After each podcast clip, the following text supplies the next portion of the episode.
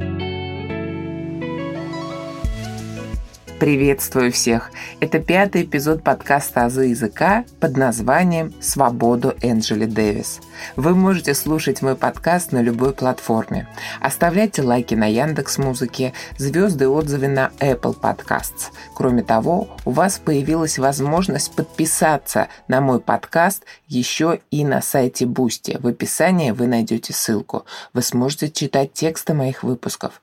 А также вы можете стать донатором в группе ВКонтакте и аналогично почитать то, что я говорю.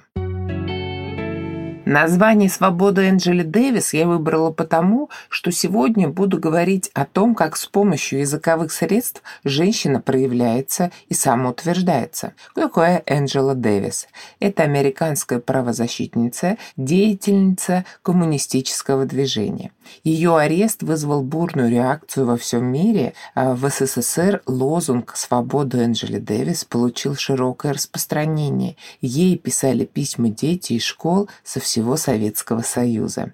В финале «Брата 2» фильма, который, я думаю, вы смотрели, возможно, вы слышали этот девиз из уст героя Виктора Сухорукова, ну или, возможно, слышали песню Гарика Сукачева группы «Неприкасаемых», одноименную песню «Свободу Энджели Дэвис». Она становится таким своеобразным символом уверенности и активной жизненной позиции. И сегодня мы говорим о тех явлениях языке, которые как раз-таки и являются является проявлением женщин. Первая тема – это матронимы. Матронимы – это часть родового имени, которая присваивается ребенку по имени матери. Антонимом к слову матронима является слово патроним. Наверное, вам будет другая пара более комфортная и удобная, потому что слово «отчество» мы знаем, но, соответственно, «матчество» — это антоним к слову «отчество». А вы слышали матроним? В вашем окружении есть знакомые, у которых есть матроним ФИО? В 58 статье Семейного кодекса написано, что ребенку дается отчество по имени отца, но есть лазейка для женщин в созвучии имен. В именах Валентина, Александра и Евгений проблем вообще никаких нет. Кстати, в некоторых тюркских именах тоже. Так Альмира Давлетханова в 2018 году дала отчество своей дочери Альмировны, и тоже никто ничего не заподозрил, потому что Альмир – это вариант мужского имени, как пара к Альмире. А вот Мария Чернобровкина судилась, она из Томска, и она нашла упоминание Эриха Мария Ремарка, писатель такого, я думаю, он вам знаком. Ну и, соответственно, дочка ее в итоге получила отчество Марьевна, Елизавета Марьевна.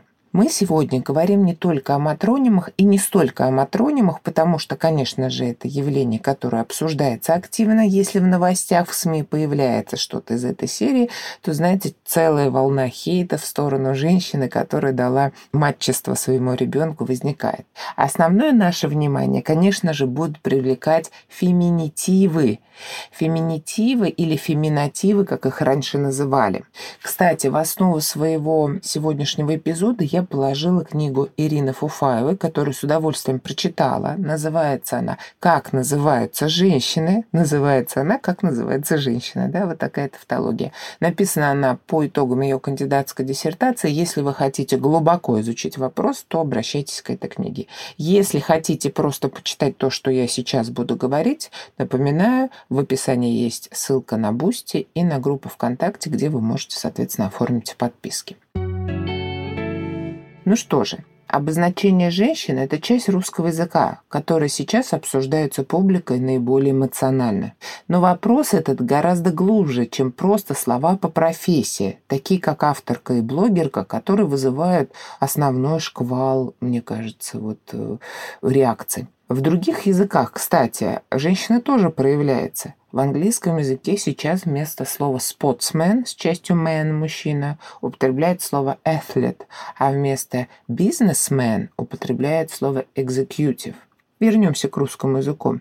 Лет 10 назад феминитивы или феминативы, да, раньше их называли, обсуждали только лингвисты. Сейчас они превратились вот в эти феминитивы. Одни люди их проклинают, Другие как-то, знаете, активно конструируют слова шоферка, прозаичка, философиня. Третьи просто их отстаивают. В дискуссиях транслируются лингвистические мифы, в том числе главный миф, что можно повлиять на изменение языка путем принятия решений. Типа есть какой-то авторитарный научный орган, который санкционирует использование того или иного слова. Это, конечно, чушь. Язык живой как жизнь. Использую я название книги Корнея Ивановича Чуковского «Живой как жизнь», и это значит, что язык сам решает, что останется, а что уйдет. Но, мне кажется, во всей этой ситуации есть одна приятная вещь. Люди стали внимательно относиться к тому, что и как говорят, а значит, вырос интерес к русскому языку. А я вам напоминаю, что в конце каждого эпизода вы можете поднять себе настроение с помощью рубрики «Шутки о русском». И в этот раз она будет посвящена, конечно же, феминитивам и матронимов. Друзья, прошу ставить лайки на Яндекс Музыке, 5 звезд на Apple Podcasts, а также оставлять там отзывы. Подписывайтесь на Азы языка, чтобы не пропустить новые эпизоды. Мне будет интересно прочитать ваши комментарии, они помогут мне сделать подкаст лучше. Мне очень важна обратная связь, поэтому надеюсь на репосты в соцсетях. Можете сделать прямо сейчас скрин экрана и выложить на своих страницах. Не забывайте, что у вас появилась возможность еще и читать тексты моих выпусков на сайте сайте Boosty или в группе ВКонтакте. В широком смысле феминитив – любое слово про женщин – дочь, девушка, мать, где корень выражает женский род. Ажиотаж же вызывает словообразовательный аспект обозначения женщин и конкуренция со словами унисекс, от которых они происходят. Например, лауреатка от лауреат. Феминитив – это производное слово, у которого значение женскости является выраженным грамматически, то есть через суффикс. Хочу назвать три группы, где все четко и спокойно. Слава богу, есть такие группы, где феминитивы образуются легко и просто, без скандалов и обсуждений. Первая группа – это горожанки, селянки и инопланетянки. Например, парижанка, жительница Парижа, и марсианка, теоретически жительница планеты Марс. Вторая группа – это дочери разных народов. Россиянка, американка и так далее. Еще эти слова называют этнонимами. И третья группа – это последовательница религии – буддийская, иудейка, мусульманка. Вот эти три группы феминитивов не вызывают вопросов. Кстати, в этой теме можно выделить амонимы, слова, которые звучат одинаково, но имеют разное значение. Мне кажется, это достаточно весело. Например, болгарин – человек, а болгарка – инструмент. Фин – человек, а финка – нож. Испанец – человек, а испанка – гриб. Турок – человек, а турка – посуда. Голландец – человек, а голландка – печь. Американец – человек, а американка – бильярд. Вьетнамцы и чехи – это люди, а вьетнамки и чешки – это обувь. Ну и панамец – человек, а панамка – головной убор. А теперь мы переходим в хаос обозначения женщин по деятельности. Главное правило здесь отсутствие общих правил. Давайте обозначим те пункты, по которым как раз-таки и возникают споры. Первый момент – это выделение феминитивов по происхождению. Есть слова, у которых в принципе не было пары. Это слова, например, няня, медсестра, швея. Кстати, здесь могут возникнуть псевдопары. Например, у слова «машинистка» есть псевдопара слова «машинист». Это совершенно разные профессии. А у слова «техничка» – слово «техник». Второй такой момент, который мы обсуждаем с вами и который вызывает вопросы, это показатель по форме. И здесь перед нами раскрывается целый калейдоскоп суффиксов, с помощью которых образуются феминитивы. Я их назову 11 штук. Первый суффикс «чица», «волчица», второй суффикс «иня», «графиня», третий суффикс «иха», «врачиха», четвертый «ница», «проводница», пятый «к», «блогерка», шестой «ша», «секретарша», седьмой «щица», «уборщица», восьмой «иса», «актриса», девятый «есса», «стюардесса», десятый и краткий «я», бегунья. И одиннадцатый совсем уж архаичный суффикс «ха» в слове «пряха». Обратите внимание, что я называю суффикс и окончание. В русском словообразовании принято называть не отдельно суффикс, а вместе с тем окончанием, которое после него идет. Третья группа, третий параметр, который мы с вами назовем, это выделение феминитивов по интонации. Интонации варьируются от просторечия до нейтральности. Например, врачиха звучит просторечно, а певица нейтрально. Парикмахерша – разговорная интонация, а докторша еще более разговорная. Учительница – настолько привычное слово, но в высоком стиле. Конечно же, мы скажем «учитель», например, «учитель года». Четвертая группа феминитивов выделяется по идеологии. Согласитесь, партнерка звучит гораздо более актуально по сравнению с партнершей, а авторка по сравнению с авторшей. Как раз-таки суффикс «к», наверное, основной конкурент суффиксу «ша». И давайте вообще назовем основные правила употребления суффиксов в феминитивах. Первое правило – это суффикс «иня» присоединяется к словам на буквы «ф» и «г» – фотографиня и биологиня. Второе правило – суффикс «ица» присоединяется к основам на «тель» – учительница и к основам на «ик» – ученица, ученица от ученик. И третье, собственно, лингвистическая конкуренция возникает как раз-таки у суффиксов «ка» и «ша». И, знаете, недавно буквально читая статью на «Бизнес онлайн», где в описании статьи говорится о том, что доцентка КХТИ погорела на взятке. Что примечательно, внутри ссылки – она уже называется доцентшей. Вот, мне кажется, пример того, что основными конкурентами, а я вам сегодня назвала 11 суффиксов, да, с помощью которых образуются феминитивы, основными конкурентами является суффикс «к» и «ша». Поэтому я обозначу три правила выбора суффикса «к» или «ша». Первое правило. После шумных согласных особенно после буквы «Т», в 80% случаях мы употребляем суффикс «к», как в слове «студентка».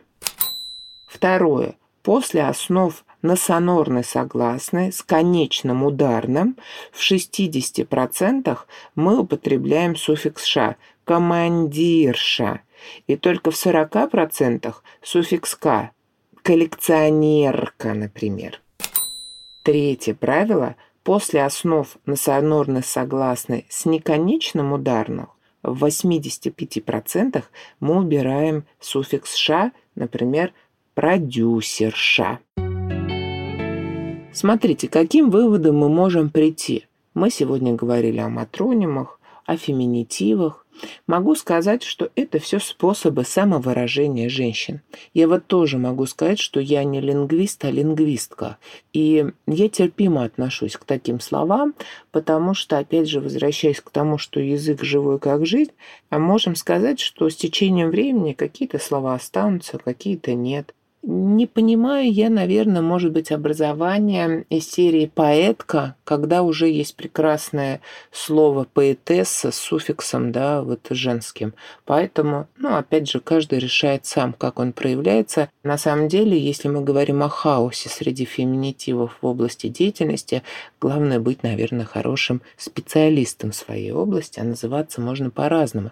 Потому что, на самом деле, лингвистка звучит как-то совсем по-новому, а вот журналистка, оно более привычное. То есть есть какая-то уже, понимаете, не то что традиция, а привычность к каким-то словам и непривычность к другим. А помните, я вам обещала рубрику «Шутки о русском». Так вот, мы переходим к ней, получайте удовольствие. Если он специалист, а она специалистка, то он кочегар, а она кочегарка, он сторож, а она сторожка. Вопрос. Мандельштам, Бабель, Гиппиус. Кто из них женщина? Самые умные догадываются. Бабель. Нормальное женское имя Вита, никаких особых ассоциаций нет ни у кого. А вот что касается их мужей, это да. Согласитесь, что Витин муж звучит несколько двусмысленно. Когда жена случайно выбросила старую сумочку со своим водительским удостоверением, я побежал к контейнеру, увидел сумку в руках бомжа и понял, что впервые буду бороться за права женщины. Выбирай имя для дочери. Какое будет сочетаться с отчеством Никитишна? Добрыня. Вы по знаку зодиака? Я львиня, я весиня, я близнециха, а я девец.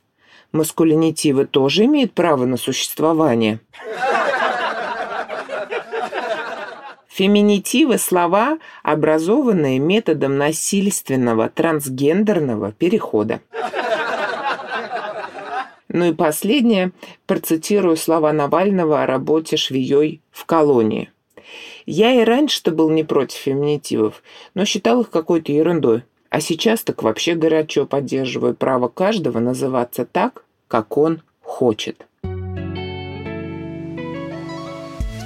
Друзья, именно вы можете сделать так, чтобы мой подкаст попал в топ. И это не составит вам никакого труда. Просто поставьте лайк на Яндекс Музыке, 5 звезд на Apple Podcasts. И там же обязательно оставьте отзыв. Подписка на подкаст поможет вам не пропустить новые выпуски. А еще вы можете найти в описании ссылку на сайт Boosty, где подписчики получают доступ к текстам моих эпизодов. Кроме того, вы можете стать донатором в группе ВКонтакте и также читать мои тексты. Спасибо за внимание.